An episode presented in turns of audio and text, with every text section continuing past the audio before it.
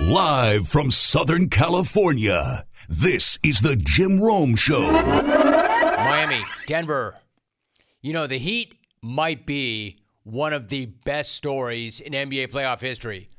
If they finish this, they're arguably the best story in NBA playoff history. However, they don't always look like that, do they? Sometimes they look like one of the all time great stories, one of the all time great underdogs, and then other times they look every bit of the play-in tournament eight seed that they are. And last night was definitely one of those times.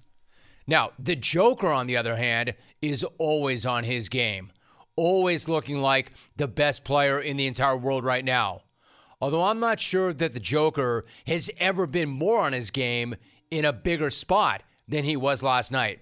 At least his stat line would suggest he's never been more on his game in a bigger spot. In fact, his stat line would suggest that pretty much nobody has ever had a bigger game in a bigger spot because nobody has ever had a 30 20 10 game in NBA Finals history until Nikola Jokic went 32 21 and 10 last night. That any good? No? Not good enough for you? Then how about Jamal Murray, too? How about Joker and Jamal both putting up triple doubles last night? Anybody impressed yet? You should be, because teammates with 30 point triple doubles in the same game is not a thing. Or at least it was not a thing until last night. Before last night, it had literally never happened. Ever. And I don't mean never ever happened in the finals. I mean it never ever happened in the sport. It's incredible. No two teammates had ever had 30 point triple doubles in the same game ever. And so Joker and Jamal went absolutely nuclear last night. It is an incredible stat. Well, an incredible stat to me, but not to Joker, though. Apparently, uh, old Tim Duncan reincarnated does not get impressed by stat sheets. You're uh, not a guy who cares a lot about your stats, but when you have a line that's never been accomplished before in, in finals history, what do you think of that? Um, to be honest, I just think uh, it's a win, you know, because if we lose, nobody's gonna even mention. Even I mean, to be honest, I, I don't care. Uh, it's just uh, it's just a stat. My guy, I mean, I would agree. It is just a stat. A ridiculously impressive stat. A historically significant stat. It's just a stat. A truly stupid stat. An idiotic stat. Joker. It's just Dude. I could not love the humility any more than I do. But you do understand that these stats are how we measure athletes, right? I'm not saying they're the only things that matter, but they do matter. You know, like stats are going to get you into the Hall of Fame. Stats are going to get you basketball immortality. Stats are going to get you your next max deal and the next max contract after that. So maybe ease up on the stats are meaningless, my guy. It's just a stat. I'm not saying that they're not more important than the dubs, but those stats are going to make you lots and lots and lots of paper and make you the legend that you are in part. But I get it. I get it. He is the ultimate team dude. He is focused on a ring and he's not easily impressed. Probably Probably because he puts up stupid stats every single night that he runs out on that enormous frame, that enormous frame of his on the hardwood. But you know who usually does not go off? Rookie rotation players. They normally do not go off in the finals. But try telling that to Christian Braun because apparently he didn't get the memo. Damn, that rookie came through huge last night. My dude did not look scared. My dude did not look intimidated. He did not look timid. My dude barely missed a shot. That was an enormous 15 points in just 19 minutes off the bench. Seven of eight shooting. And for all of the Joker and Murray heroics, and they were amazing, absolutely amazing. I'm going to say that Braun probably tipped the game Denver's way. And I think Michael Malone was on his way to making that very point before he got distracted mid sentence, right in the middle of his post game comments last night. Check out my dude, Michael Malone. I have to give Christian a lot of love. I, I felt his play, what a bad press room, by the way. I felt Christian Braun's play was fantastic. Did not look like a rookie. My dude. Eh, eh, listen, you know I'm biased. I don't play favorites, but Michael Malone's one of my all time favorites. And it's for reasons like that.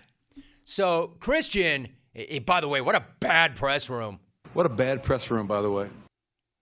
Dude just stops midway through talking about the rookie to calmly trash and very a matter of factly say how much Miami's media setup sucks. And then casually gets right back to talking about Braun like nothing happened. I mean, so my guy comes off the bench and gave us all this positive energy. And, and by the way, what a horrible press room. What a bad press room, by the way. He was seriously like, Christian really stepped up for us tonight in a huge spot. And man, there is some crappy lighting in here. Are these fluorescents? And who was the moron that picked out the wallpaper? Tacky as hell. And y'all got carpet up in here? Psst, please. Please. 1978 called. They want their tacky style back. Yo, man. What a bad press room, by the way. What a garbage press room, by the way. Awful. Garbage. Just awful. Anyway, Christian's play was fantastic. He didn't look like a rookie. Now, you got to love Michael Malone. You got to love this dude's intensity about everything. He can even get red assed after an amazing performance by his team about the media room. Like everything matters. I love that about that guy. Everything matters. If you had that approach to life, your life, my life, all of our lives, the world would be better so much better if you just took that into consideration. Everything matters, including the Miami Heat press room. It's what a terrible. bad press room, by the way. What a bad press room, by the way. And credit, you know, it would have been one thing if he said that, like if he was all bitter and red assed after a loss. He said that after an amazing win. So, and going back to basketball, credit to Michael Malone for calling out his team's effort after game two because that's exactly why he did it. That's the response he was looking for. You rarely hear a head coach call out their own team publicly for an effort in the NBA Finals, unless you're Michael Malone, which he did out loud and clear, and it worked. Just like a lot of the things that he does work. This is why I'm not at all surprised that Denver showed up the way they did last night. Now, here's what I am surprised about. Here's what I'm shocked about that Miami showed up the way they did last night. I'm shocked about Miami's effort or lack thereof. Like, how do you come out that flat at home after ripping back the home court in game two? How do you have that low energy of a game in that spot?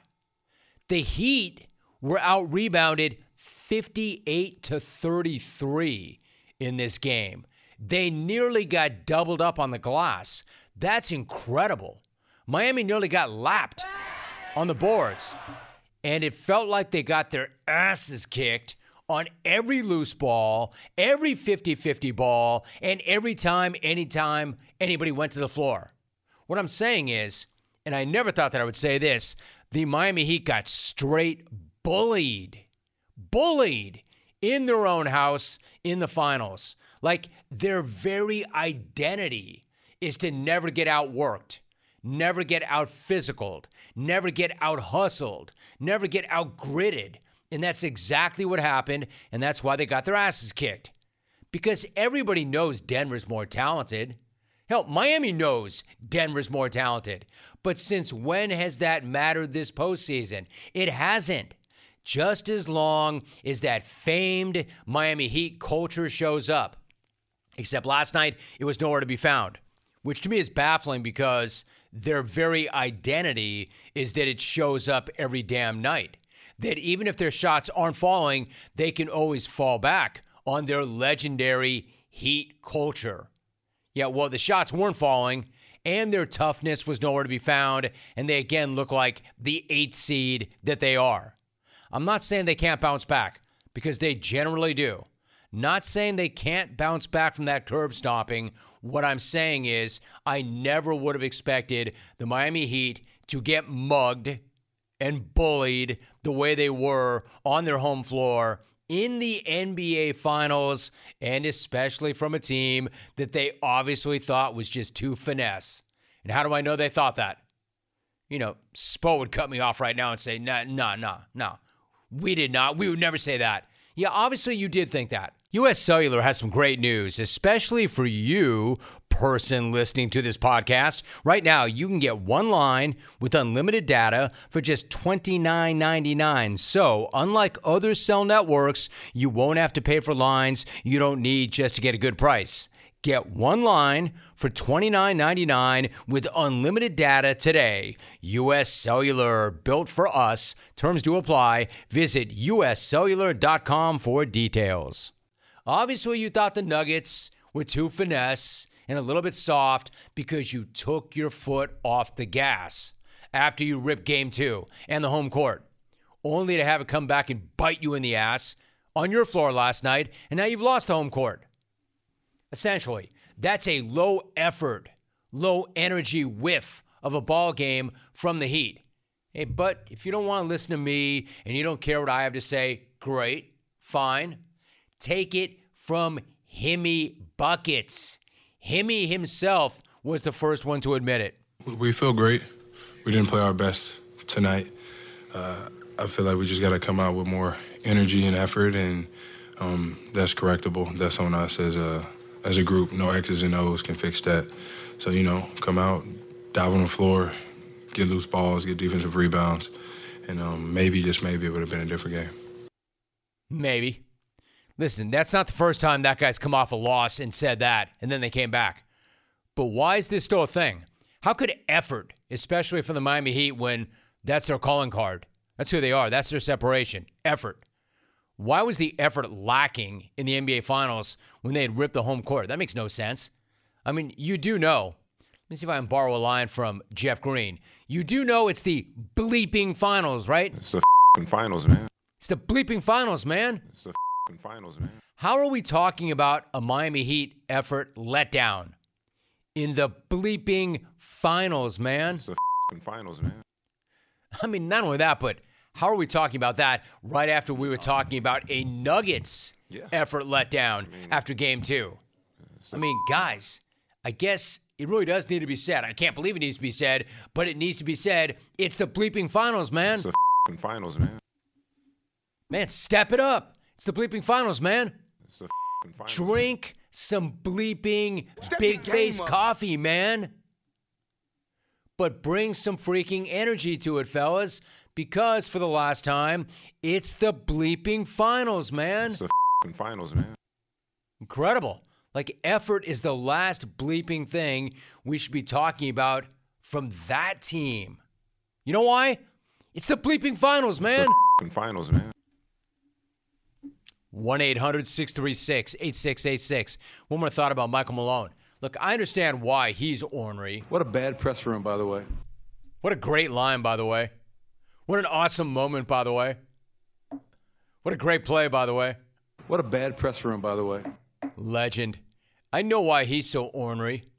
It's Denver's first finals in forever. His guys are putting up historical performances and numbers, and yet they're getting no shine whatsoever. None. Like, we're giving the Nuggets the respect, but last night it was barely a blip on the map next to CP3 and the gigantic crater that was left after all the nuclear Zion news. So many questions. So many questions. My first thought probably the most riveting gender reveal announcement ever. I mean, dang. I would tell Mike to put that in his pipe and smoke Put it. Put that in your pipe, you smoke it. And Mike, put that in your pipe, you smoke it. Put that in your pipe, you smoke it. Except I'm not going to say that because the air quality is bad enough. Shout out to my CBS fam in NYC. Are you craving some protein after a good workout? Don't make a shake or eat a bar. Grab a bag of beef jerky from Old Trapper instead. Old Trapper beef jerky is tasty and tender. It's made with real strips of steak and quality spices that are smoked over a wood fire, and it goes wherever you go to the game, to the gym, to the beach. Look for Old Trapper in the Clearview bag. You can see the quality you are buying. Look for it in major retail stores near you, and if you don't see it, ask for it by name because no other jerky compares. Old Trapper, what's your beef? We are joined by Devin Lloyd once again. Devin, it's good to have you back. How are you? I am so great, and I just want to say, whoever that was in the background, that was a great Duval. It wasn't that? That is the queen. That's Danica. She's the caller of the program. Yeah. She is the best, dude. In fact, why don't we just let me just jump right ahead to Duval. I mean, even through thick and thin, you're only in your number two. The fans have always been there. What is it like balling out for those fans, and especially right now since things are so good? Well, they're just so supportive, um, especially as we started to you know, play better throughout the year. Even more and more showed up, but they've always been there, like you said, and they just love football. They love the Jags, us being pretty much the um, the main attraction uh, in Jacksonville. You know, they love their football, and you know, I mean, we're always appreciative for every time they show up, but especially towards the latter part of the year when we played some sub- substantial games uh, they really showed up and showed out. They always do. They show up, they show out, and I love the energy. Even here in California, this is why this is a big Duval house. I love the vibe. I love the energy. Listen, it's good to run you down once again. I'm curious. You're coming off your first NFL offseason. So, how did you approach it, and what did you do to improve mentally and physically? Yeah, first off, um, as soon as the season was done, I just got away from football. I got some time off to recover my body, first and foremost, recover my mind. Um, you know, just just get back to feeling fresh. You know, the season wears you down, so I had to get back to feeling fresh, and then you know, about a month in, really just starting to build things back up. Um, you know, I think the the substantial time away was much needed for it being my first off season. Um, but um, just slowly started to build things back up from there, and really, um, I'm at a point now where I feel great, um, mentally, physically, spiritually. Um, you know, I feel great, and you know, we're still in a phase where we're just continuing to, to build it back even more up. Devin Lloyd joining us. You know what's curious to me about that? Correct me if I'm wrong, but you were never that guy. You were never a get away from football guy. You were never a big vacation guy, were you? That was something new for you, wasn't it? Yes, yes. I have definitely learned how to balance time away from football even better, and I think that's going to help me in the long run. Um, but yeah, I mean, before I was just always it was football, football, football, like all the time. You know, trying to get better, trying to improve my craft, trying to just um, just work, work, work. Um, but really understanding now, especially you know after such a, a rigorous NFL season, um, you realize that you you could easily burn yourself out. And so I think my balance of life away from football, I think that's the, the one of the biggest areas of growth that um, you know I, I really started to master, especially over this off season. Talking to Devin Lloyd. So, Devin, the thing is, like, I read your numbers. You put up really big numbers last year. You know the old saying that the standard is the standard, standard above feelings. Despite those big numbers last year, do you feel like you ever set your own personal standard last season? Yeah, I did. And I mean, really, the standard is just being able to watch film and not having plays that you just regret. You know, I think there's always good and there's bad, sometimes ugly, but there's some plays where you just really, really want that back. And, you know, I had more than I wanted to see out there last year, you know, understanding that it was my rookie year and that's going to happen, but there was more than I wanted to see out there. And so I think that's just the the biggest jump and that's why I don't feel like I necessarily met that standard last year. And so um, I think that's going to also be one of my biggest areas of growth as far as improvement um, on the field. Um, but really, just um, the standard is always going to be the standard, and uh, it's a standard of excellence, but it's not perfection. Understanding that you know I am human and I am going to make mistakes, but just understanding that I just want to be the best version of myself every time I step on the field. Yeah, exactly right. Like I could argue in your defense and say, "Hey, listen, that you're being pretty tough on yourself." And by the way, you missed a big part of training camp, so maybe you are being really tough on yourself. But this is what's going to make you great by holding yourself to the standard. So now, a year later, and now you're healthy, you feel great, you're at OTAs. How much more comfortable and confident are you in year two of this system compared to a year ago? Yeah, I, I mean, I truthfully believe that was night and day, just because going into last year, it was a lot of firsts, and I mean, even throughout the coaching staff, it was you know first time position coach, first time DC, first year rookie. It was a lot of firsts for all of us. So just all of us as a group, um, you know, and me understanding what it's like now, what the culture is like, what the environment is like, and what to expect coming, um, you know, in the fall. I mean, I really do see a night and day difference. Um, even just during these OTAs, um, the communication is sharp, the energy is on point, and I'm just speaking, you know, as a group, but you know how I fit into the puzzle. Um, you know, I think everybody is just clicking, and it, I mean, it just is so much better. Is is it like all of a sudden you can see things a lot more clearly, maybe things that you didn't see so well last year, and because of that, can you play so much faster? And because you're playing faster, are you just kind of like being an athlete, reacting and not thinking so much? Is that what it comes down to? A hundred percent right. Yes, a hundred percent right. More anticipation opposed to reaction. Um, I mean, really understanding the defense now that we had time away from ball. We're not scheming or anything like that. So really, I had I had a chance to just master the defense and know how to play within the scheme, understanding who's working me working with me at times. So really, just understanding the scheme. Um, you know, that's going to be uh, another crucial part of of growth from last year. Devin Lloyd joining us for a few more moments. I want to cover a couple of topics with you. So the Jags overcame that three and seven start. They win the AFC South. I mean, an amazing year last year. And then on top of that, you cap it with that incredible comeback win over the Chargers in the wild card round. And Trevor Lawrence, of course, showed out huge. I mean, you see this guy every single day in practice. How far did he come last season? And then what kind of a leader is he? Yeah, he he definitely leads by example. Um, I think he's always doing the right thing and the thing that I noticed about him that is just absolutely great is his humility. He's just so humble um, because he has all the talent in the world, uh, God-given talent, and you know he's so genuine. And so, I mean, I just think with his attitude and his mindset, it's it's going to be nothing but success. It doesn't matter the trials he faces; he's always going to find a way to mentally get through it. And that's when you see, you know, games like the Chargers game where everything was going wrong and yet he, he stayed calm. He, he remained in faith, and we got the job done. And I mean, you know, that spreads throughout the team, but throughout the whole team in general as well. You know, starting with Doug Pederson, you know, the head coach who is, you know, the same way, just extremely humble but fierce competitor. And I mean, that just trickles down throughout the whole team, and this team has nothing but faith.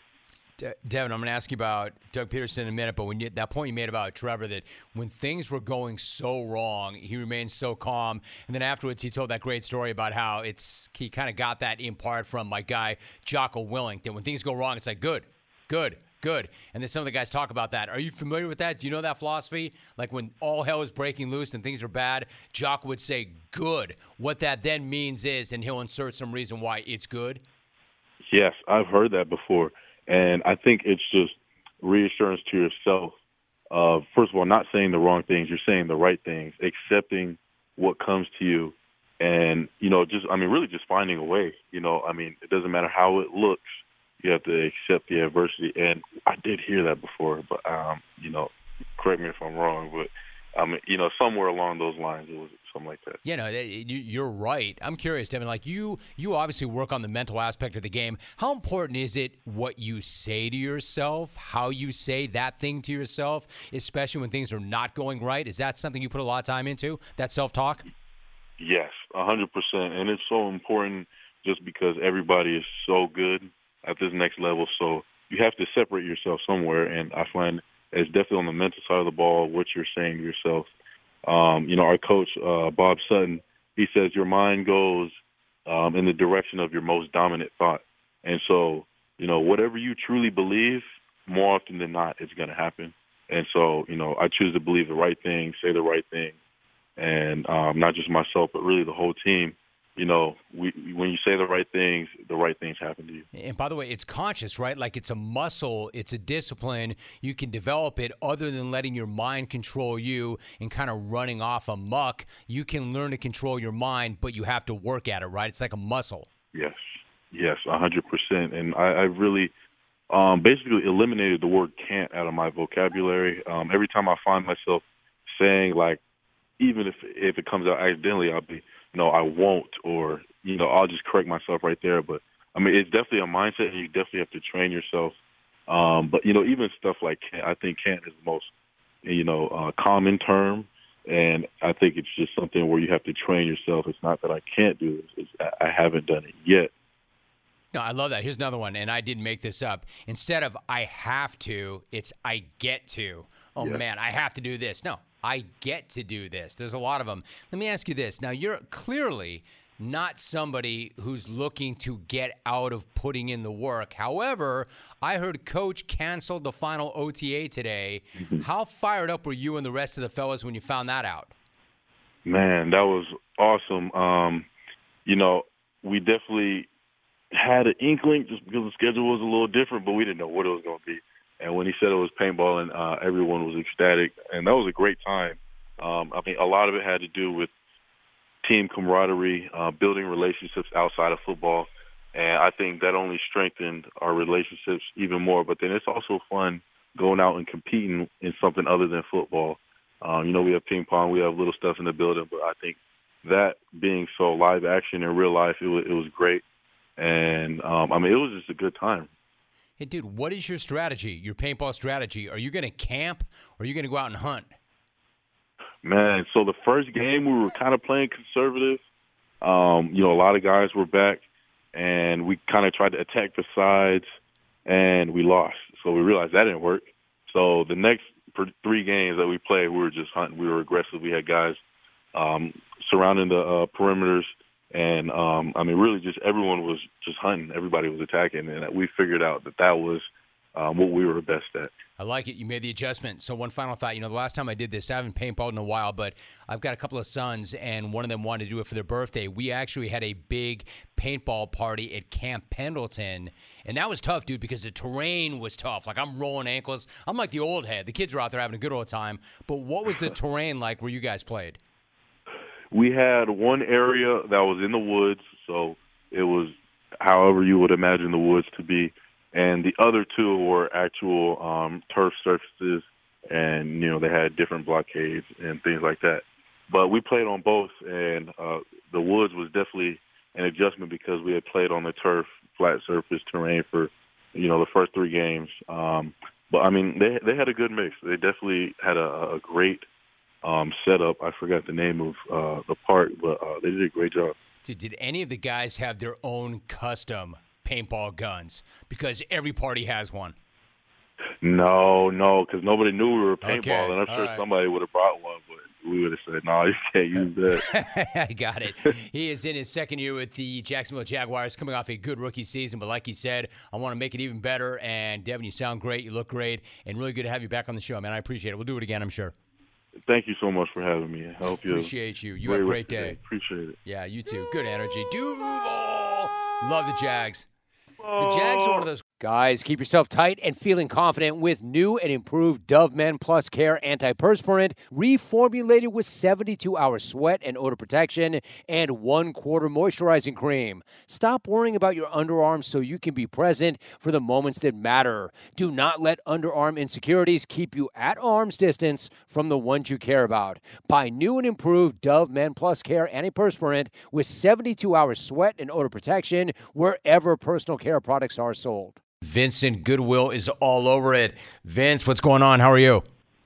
Hey, Jim, good to be on with you again, man. Always good to have you. Appreciate you. All right, let me ask you first before we talk about Miami. I want to get your reaction to way to the way the Nuggets reacted last night to Michael Malone challenging their effort after they blew that 15 point lead in Game Two and lost. What was your reaction to what you saw last night? Well, I mean, if you if your coach comes out and says we got pumped you don't respond, that means that either the coach is the wrong coach for you or you got the wrong players. And Michael Malone is no punk, and he's you know he's a bit on the sometimes abrasive side, but I feel like his players know who he is, and they knew that he was right. Like Miami came in there in game two, and Denver got a little too cute. They were smelling themselves for a few days after that game one win.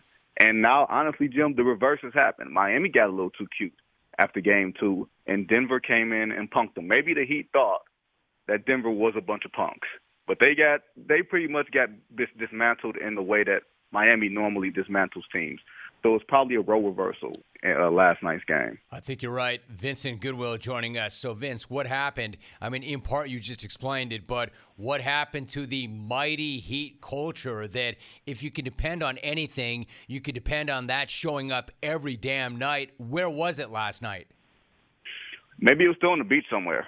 You know what I mean? We were looking for it all through the building last night. We couldn't find it. You know, I, I think Miami plays better when their backs are to the wall. And that really hasn't been the theme throughout these playoffs. They've stolen home court in every single series. When you're a when you're an AFC, you kind of have to do that to give yourselves a chance. And I think they believed maybe we have a handle on this team. Maybe we have a winning formula. We can keep Joker from, you know, passing out and spraying out to all the shooters. We can sort of control Jamal Murray a little bit. And last night, both of those guys got loose.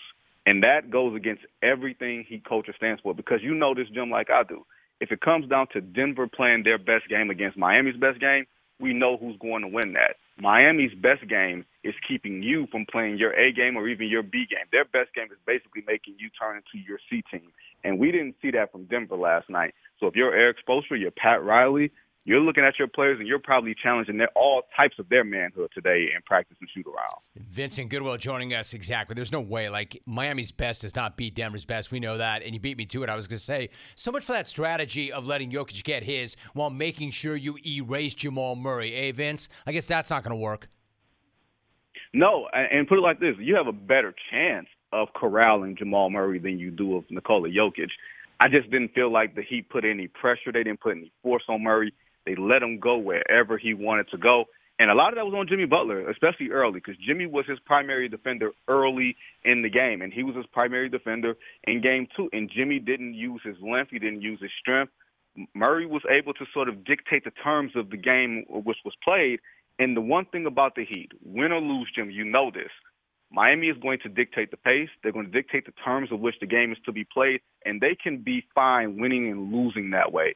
The non negotiable was Denver doing everything that they wanted to do. Of course, KCP didn't hit shots. Michael Porter Jr. is, is struggling, but you can't let their two best players be the best versions of themselves. There's not many teams in the league who can beat Denver when Murray and Jokic are getting 30 point triple doubles, let alone the Miami Heat. Like we talk a lot about these undrafted players, and it's a very like it's a very valid point, right? That those guys are tryhards. But the other side of that is the elevator doesn't go as high when you have a bunch of tryhards. Now, especially when, and to your point, Vince, Miami is all about dictating to and not being dictated to themselves. And they didn't dictate anything at all last night. And Vince, what about Jokic? Like, the guy is so incredible. At this point, is there anything that you or I or anybody else can say about this dude that has not already been said? No, honestly, I don't think so. I think the last the last hurdle he had to climb was doing it in the playoffs and doing it in games that mattered against real competition. And unfortunately, over the last couple of years, he didn't have the horses with him to run against in, the, in those first rounds when they were getting knocked out. But I never thought it diminished his individual greatness. It's just the final frontier. You want to see the best players doing it in June. It's no fault of his that the circumstances were not favorable to the Denver Nuggets the last couple of years, but it's also his reason for going out there and doing it now. So we don't have anything left to say. There's no caveats. There's no asterisks. There's nothing like that. He ain't Joel Embiid. He ain't the dude that can't get out the second round. He ain't the dude that's climbing up when it gets late. Jokic is, I won't say he's a basketball robot, but he's damn near close to it. He's damn near so inevitable that there's nothing you can do about this dude. And now we're at the point, Jim, where we're saying, why haven't we said this dude was the best player in the league for the past few years?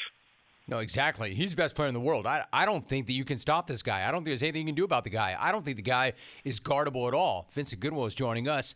Vince, go back to your point about Butler and Jamal. For instance, like I never ever would I ever question Jimmy Butler's effort, but he did not do a good job on Jamal last night. Is any of that effort, or do you think that he's starting to kind of hit the wall and gas out a little bit? I think he's already hit the wall. Jim, he sprained his ankle, and people forget that because it's you know the second round was like five months ago. you know, he sprained his ankle in Game One against the Knicks, and ha- and has been basically grinding himself back into a rhythm ever since. But Jim, when you're playing every other day for pretty much the last month and a half, when NBA teams don't play every other day anymore, that's the negative part of the function of this new schedule that stretches out the regular season. It compresses the playoffs. So pretty much, yeah, while you may do less back and forth travel or, you know, up and down travel, you're still playing basketball every other day that the body isn't necessarily used to because of the new schedule. So with Jimmy, it looks like the ankle is bothering him a little bit. It looks like there's a little bit of fatigue there. Is he going to say it? Absolutely not, because he knows nobody cares and he knows no one is 100%. And you got to remember, Jim, you've got $30 million in salary sitting on the bench right now with a broken hand. Like, you can't discount the amount of weight that has to be redistributed through that ball club to take over for Tyler Herro's absence. Whether he comes back for game four or not is immaterial, but Jimmy Butler has to be a guy that basically does it on both ends. And Jim, I have a hard time naming anybody that plays 40 to 45 minutes of balls out basketball on both ends of the floor and has to carry an offense and also be the point of attack on defense. No, and even more than that, right? And be the front guy for the entire organization, other than, I mean, Riley and Spoelstra. But you're right, the guy is so important in everything he does in the Tony sets and on both ends of the floor. Vince, you mentioned Tyler Herro. What about him? Like, what do you think? What are you hearing? Are we going to see him in this series? And then how much of an impact, if in fact we do, do you think he would have? I, I think he's is is trending closer to him coming back, Jim. But I wonder how fair it would be mm-hmm. when he comes back. You know what I mean? You're when you get Tyler Herro coming back, you're automatically thinking, oh, we're going to pencil in 20 points. We're going to pencil in a shot creator. We're going to pencil in 40% shooting from three. That doesn't seem quite realistic. He's not necessarily going to have his game legs. People are going to be slapping at that hand when they know when an opponent knows that you are a wounded animal they'll take a couple fouls slapping at the hand just to get you thinking. And then also, if you're Erik Spoelstra, you're trying to figure out how fair is it to the player to throw him out there knowing all the circumstances, knowing that pretty much, hey, it's all going to be viewed as if we win, you're you're a savior of sorts. If we lose, you threw us all out of rhythm. Who do you take minutes from? But I do think right now, Jim, Miami is at a talent deficiency more than anything else, and Tyler Herro is a talent. I would expect to see him in game four more than I would expect him to see him in game five if it comes down to it. So, Vince, finally, is there anything positive that Miami can take from that beatdown last night? Uh, the fans were loud, at least early. but no, uh, um, I, I will You're not this. wrong about that.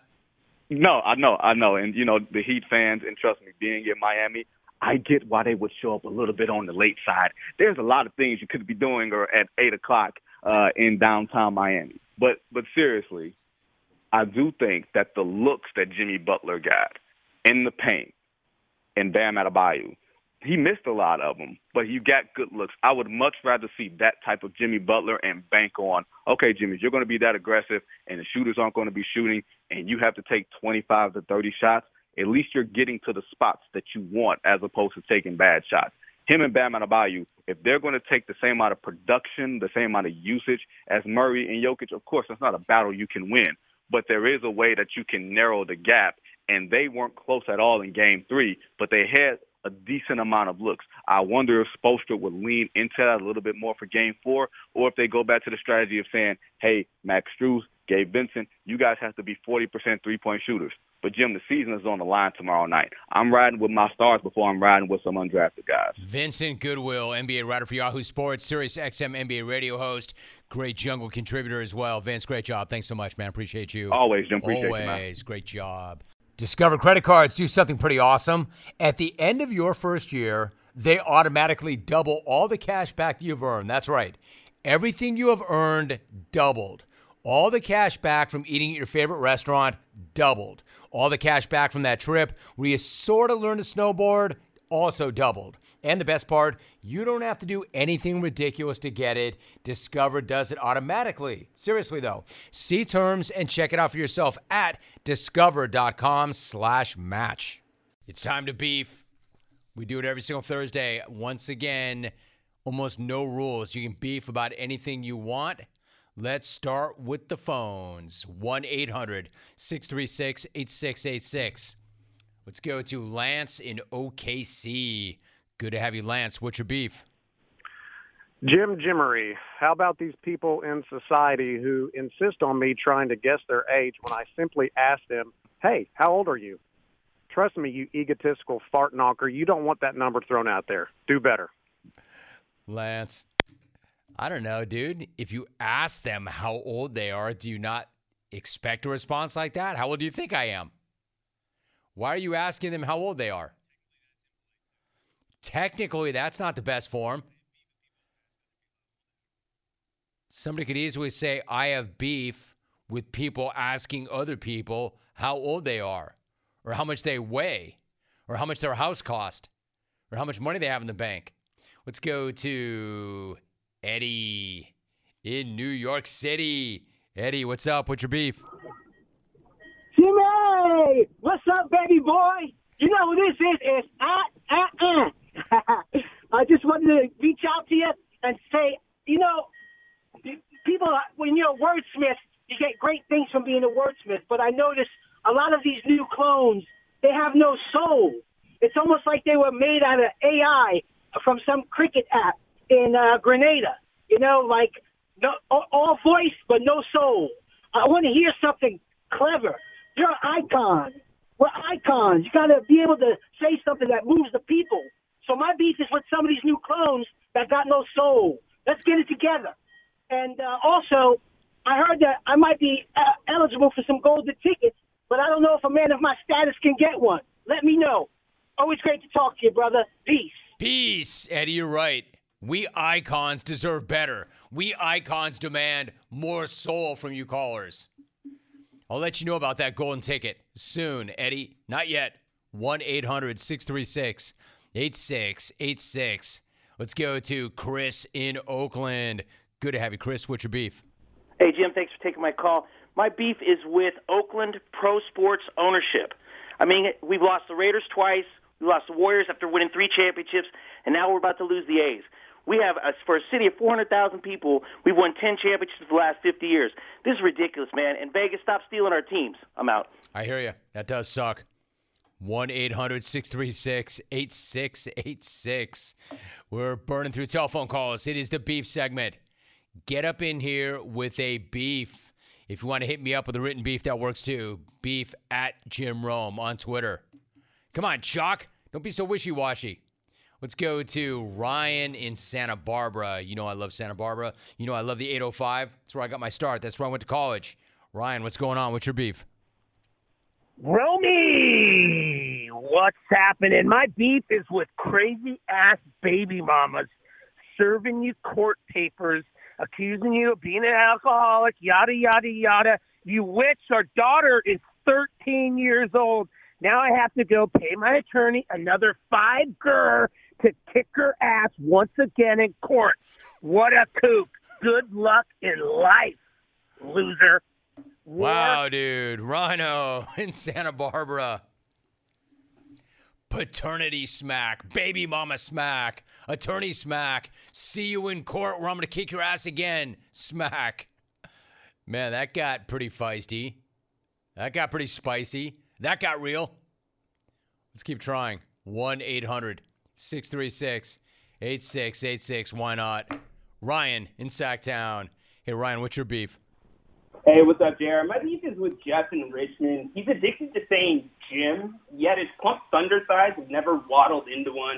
Or Jeff's new ringtone to all beef patty special sauce, lettuce, cheese, pickles, onions on his. That's not a ah. good call. No. Do you know how bad you have to be to get run like during the beef segment? Not a very good call. Do you know how irresponsible or bad you have to be? That was just bad.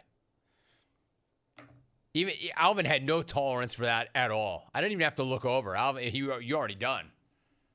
I started to look up and over like Alvin. Really? But Alvin already brought the hammer. It's one thing to have a horrible smack, idiotic smack, but then to try to get it off from a tunnel?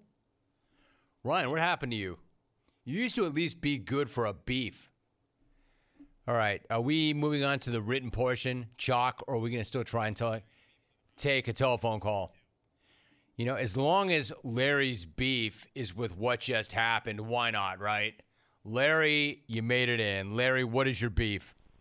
Hey, Matthew McRome. Hey, my beef is with Ryan in Sacktown. Put down your phone and don't expect Rome to throw you a bone. Now, please turn off that laser beam. Go get drunk and hook up with methylene. I love to see it. Consider that my. That's not a good call. No. You don't like that call. I don't like that call. Not a very good call. Pretty funny. So Alvin, why? Like he, you didn't want him. eh, Here's my interpretation. You didn't want him to think that he got through a call without getting run, so you ran him because he was about to style the call and bat flip it. That's it. Larry's like, "Hey man, they didn't run me. They like me. I'm funny. That was good." They didn't run me. Yes, we did. Alvin was not going to let you bat flip that call, dude do a little Barry Bonds pirouette out of the box, run with one flap down like Jeffrey Leonard. None of that, Larry. None of that for you. Alvy's cracking me up today. All right, let's go to the written beefs. Romsky, my beef is with my wife. She always has them damn ceiling fans going and pulls the chain to turn the lights off. Then I walk into a room and I flip a switch. The fan is flying around, but the room is still dark, and I have to stumble around in said darkness to try to find the chain to turn the light on without breaking a toe. You're out of the room, flip the switch, turn all of it off, do better. Ron in Illinois. That was almost confusing to me. I, I'm not a big ceiling fan guy. In fact, I hate him. Yeah, I know. Another hot take. I don't like him. Rome. I have beef with my four year old who told me that I'm wasting his quote, frickin' time because we had to punish him for fighting with his sister. Listen, son, if you don't want to follow the quote, frickin' rules, then you need to deal with your quote, frickin' punishment. Johnny in Green Bay. Jim, I have beef with people who say RIP when someone dies. What else can they do? It's not like a group of obnoxious, inconsiderate corpses in nearby plots are going to be bumping loud music and making a bunch of commotion, all right? Just saying. Jim and Temecula. what else can they do? Good one, Jim. Hey, Rome. My beef is with my wife telling me to just give it a year. In regards to my crappy job, she seems to have a mighty high tolerance for my misery. Unwar withering away in a job that is clearly a programmatic non fit. And War Wisconsin Summers. Thanks, Chris and Wisco. I will double war that. War Wisconsin Summers. Bill in the 704. Romy, my beef is with my daughter. Love her, but she's got a spider sense whenever her mother and I want to wrestle. And just before go time, she's knocking on the bedroom door, killing my Alvy impression. Come on! At Trent underscore Jones 18, my beef is with that Russell Wilson looking sack of potato stunt double, Kyle Lowry, getting all this playing time in the second half. Leave him in Denver to do high knees with the cringe to burn off some of that fat. Fat. Well done. DB the Rocket guy is in. My beef is with guys who refer to their spouse as the wife. She isn't the wife, she's your wife. Or God forbid you use her name. You're lucky she's even married to you, you bastards. Jim, my beef is with extremely tinted window car bag. if you're going to drive like a jackass, at least be forthcoming and not hide like a scared coward. Brett in Bugahaw, defensive driver. It's not bad. Hey, Jimmy, my beef is with beef. It's just so damn expensive. Scott Milton, Florida. War medium rare ribeyes. Dude, it's true. It's true. And I know for a fact because I'm in graduation season. We've been eating a lot of beef. It costs, dude. You're right. Snagger. Look at Otis. Otis in Austin. I, I love that Otis, after all this time, has made it back. And not only made it back, but made it back with game. There's a distinction. Otis writes Snagger. Now, let me say, I, I did say that without reading the beef. But of late, he has shown that he still has game. He still has MPH. Snagger, my beef is with the French Open tennis tournament. Why are they playing on dirt? What's the matter, Frenchie? Did the Germans use up all your concrete building all those bunkers during World War II? All right, Otis, I take back everything I just said. Come on, Otis. Frenchie smack? Did the Germans use up all your concrete? Why are they playing on dirt? Otis, that's what makes the French Open the French Open. And it's not dirt, it's clay. Come on, Otis. Wait, you saying break? We got to get out? Oh, clay. Quote, I got hashtag beef with Twitter. Why half assing it lately? Why are half my tweets not posting? Elon, are you not a genius, you knob? Webster's dictionary defines Musk as follows quote, the ultimate give me an A or give me an F buffoon. Signed Abby on soon to be burner number five. Soon to be burner number five. This says, My beef is with the yellow rumble strips that you find walking out of a Costco after going to Costco for one thing and ending up with a flat cart full of stuff. I strategically have my items stacked only to have a 9.3 seismic earthquake shake up the entire cart as I walk over the yellow rumble strips walking out of a Costco. What is the point of having those yellow rumble strips other than to give me a heart attack and hoping my 48 pack of eggs does not fall off the cart? Emilio in the 209. Jimbo, I have a beef with people who say, I can't even begin to tell you right before they begin to tell you. Jeff C. in NC. Finally, Rome. My beef is with Ryan in Santa Barbara. The only dudes that keep going to court over their divorces are the ones that are not following what's laid out in their divorce decree. Come on, dude, look in the mirror. Aaron in Iowa. Now we're done. That was fun. Now I'm done. That worked. Today is another massive day in Smack Off season. I mean, they're all huge days once you enter into the season, but this might be the biggest day until the big day itself. This might also be my favorite day of Smackoff season that is not the actual day because it's always such a wild card. I never know if this day is even going to happen or if it does happen, when it's going to happen. What happened the day before? What happened the week before? To my immense surprise and delight, it's happening today. 22 days out. 20, that's got to be a record for Alvy. 22 days out of the main event.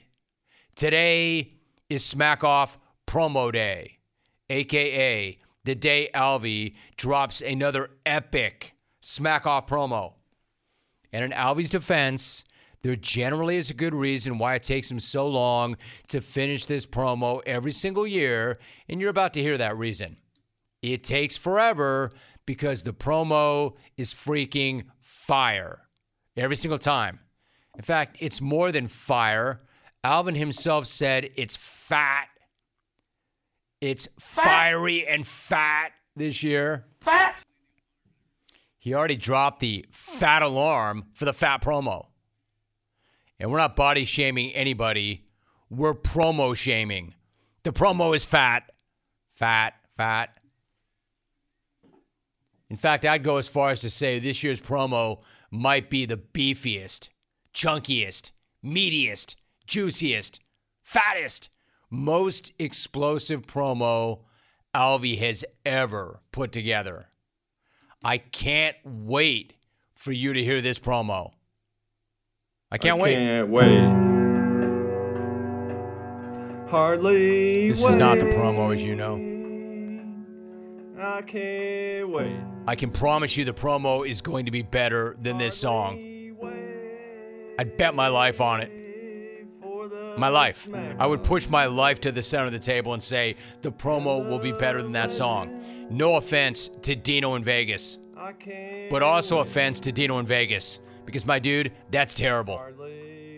That's not just an ear bleed, that is an ear bleed version of one of the all time great songs by one of my all time favorite bands. It actually hurts me to listen to this.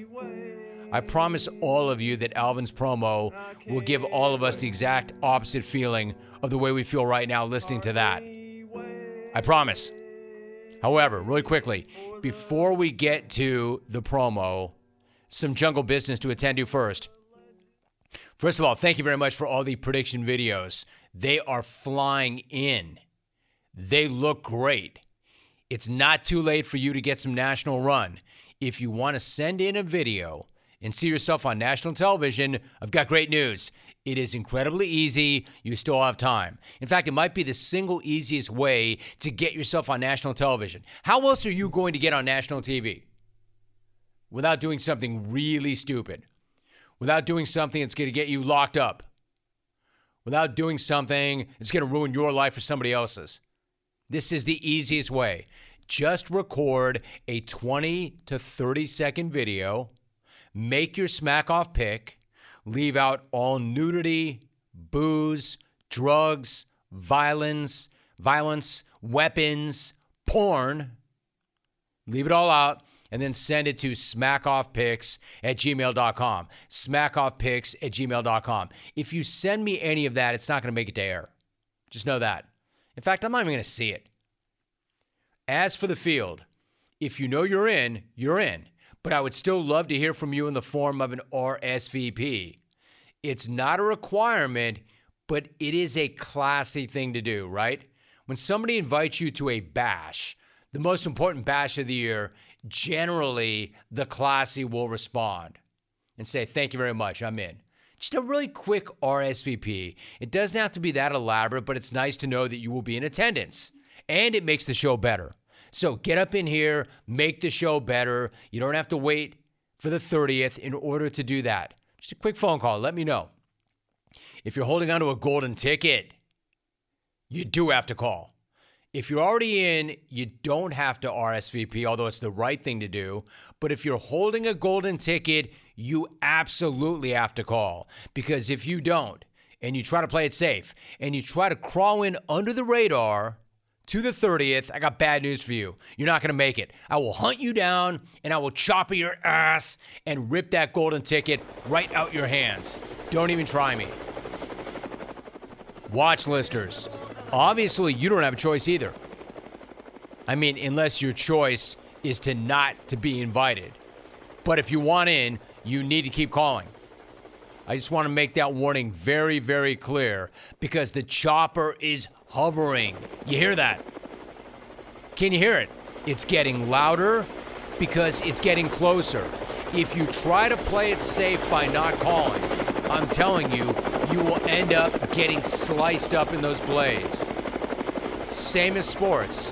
Playing not to lose is going to get you beaten every time. Scared money don't make money.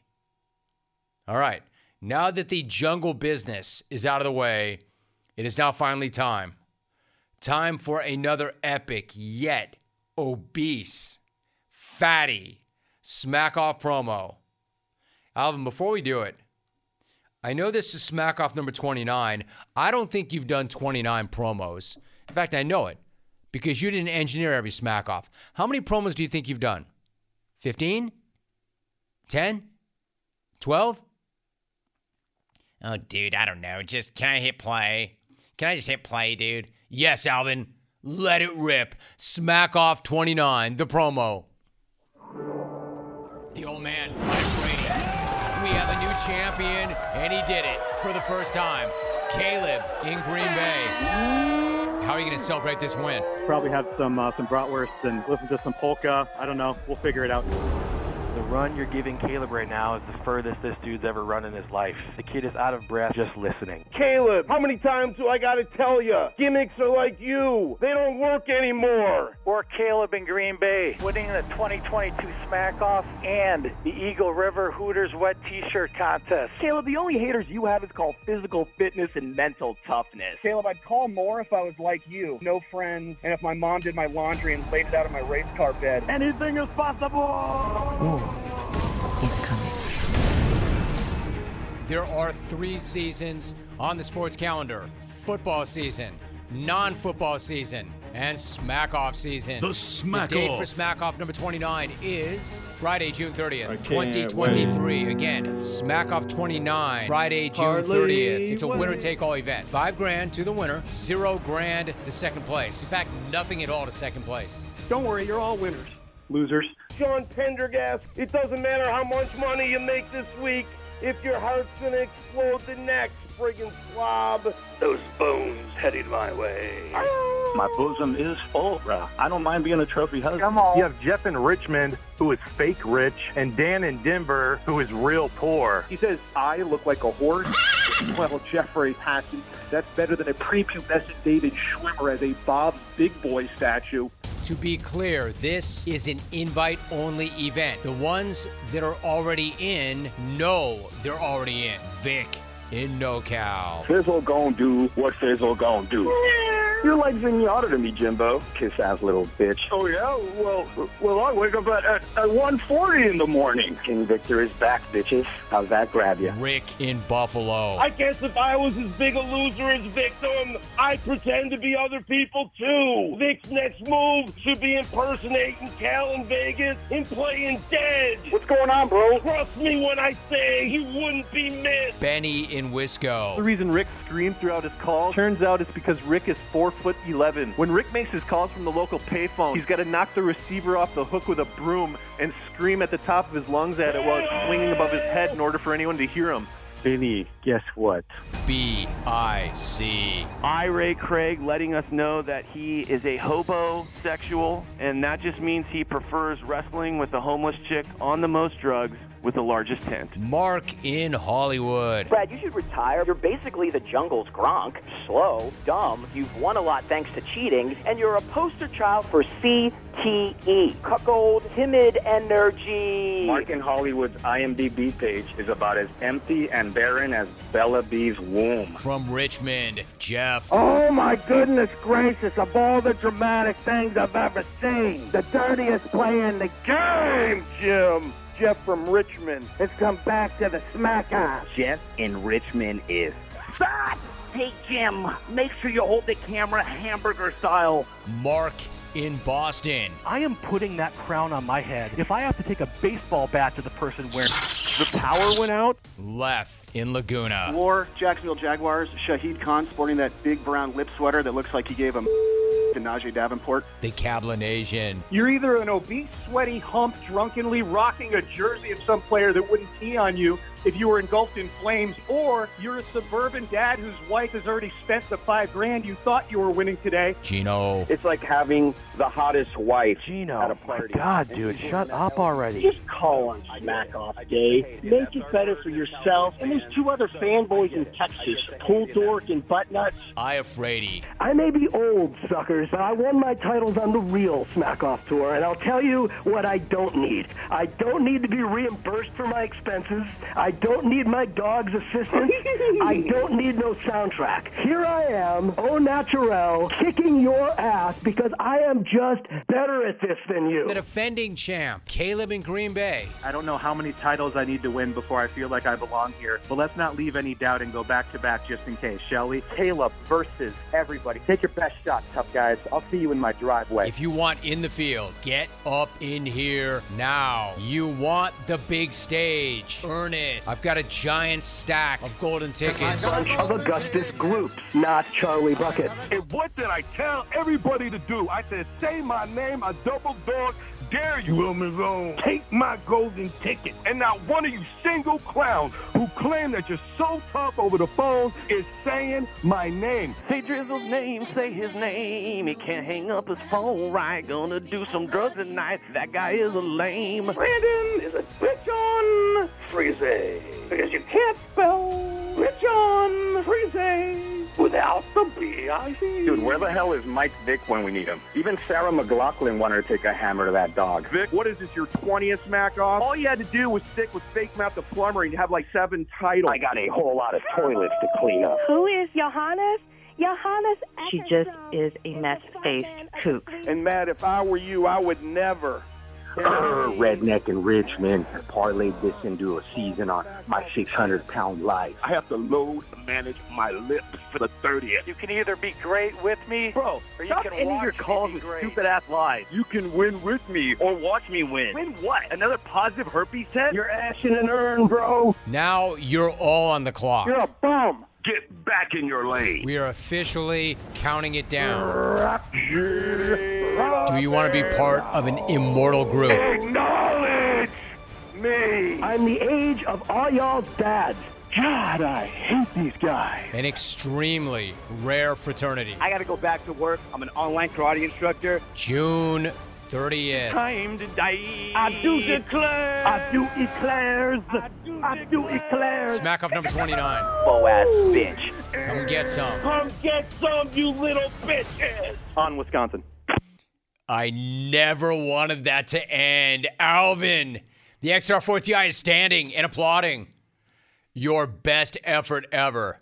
And I'm going to be honest when I say this. I just previewed that for the first time. He did not play that for me prior to. And the reason for that is I am detail oriented, but when it comes to Alvin and what Alvin does, I don't need to hear it before. Even something that important. In fact, I make a point of not listening to it because I want to hear it live for the first time on air. Alvin, that was so freaking good. That was amazing. I'm so hyped. My head's going to explode, Alvy. That was incredible. Alvin said to me earlier, he's like, dude, it's so fat. It's really fat. And when he says it's fat, he doesn't mean like, like, dude, it is so tight, it is so good. He means it's long. He's like, dude, it's really fat, so I'm gonna make a shorter version. Don't. don't. Let's just keep running the fat version. I don't want to lose any of that. I don't want any of that on the cutting room floor. In fact, whatever you put on the cutting room floor, I want you to glue back on. I want this thing to be even fatter than it is right now. What was the running length of that? 640. Tell me. Okay, 640 is an eternity for a bit and or a package. Way too long. We never want sound bites going more than 45 seconds. That was 640. Dude, I'd give you three and a half more minutes. You should turn that thing into a 10 minute masterpiece.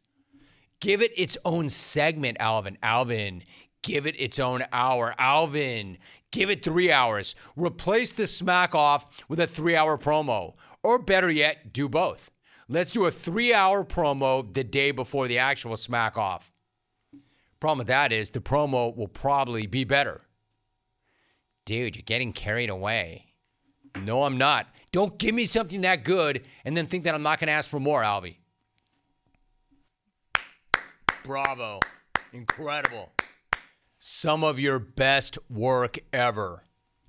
And then I don't want to lose track of the big controversy Thursday or Friday. I'm getting lots of evidence. I've got a picture from the big head, James Kelly. It's an incredible picture. It's a picture of Wason, D Dub, and KB smashing pizza. He says it's on Thursday. Big Ed does. Really? Then why are these guys wearing? Well, it's Thursday. I was going to say they're buttoned down or buttoned up in this case. I don't know. People are saying it's Friday. Is it Thursday or Friday? We'll figure it out. All right, when we come back, a quick segment. Listen, you're running out of time now. The beef segment's coming up at the bottom. So one more segment and then we beef. 1 800 636 8686. And Alvy, once again, great job, dude. Amazing promo. Amazing promo. He's the best in the business, the best there ever was. Alvin bleeping Delloro. Good night now.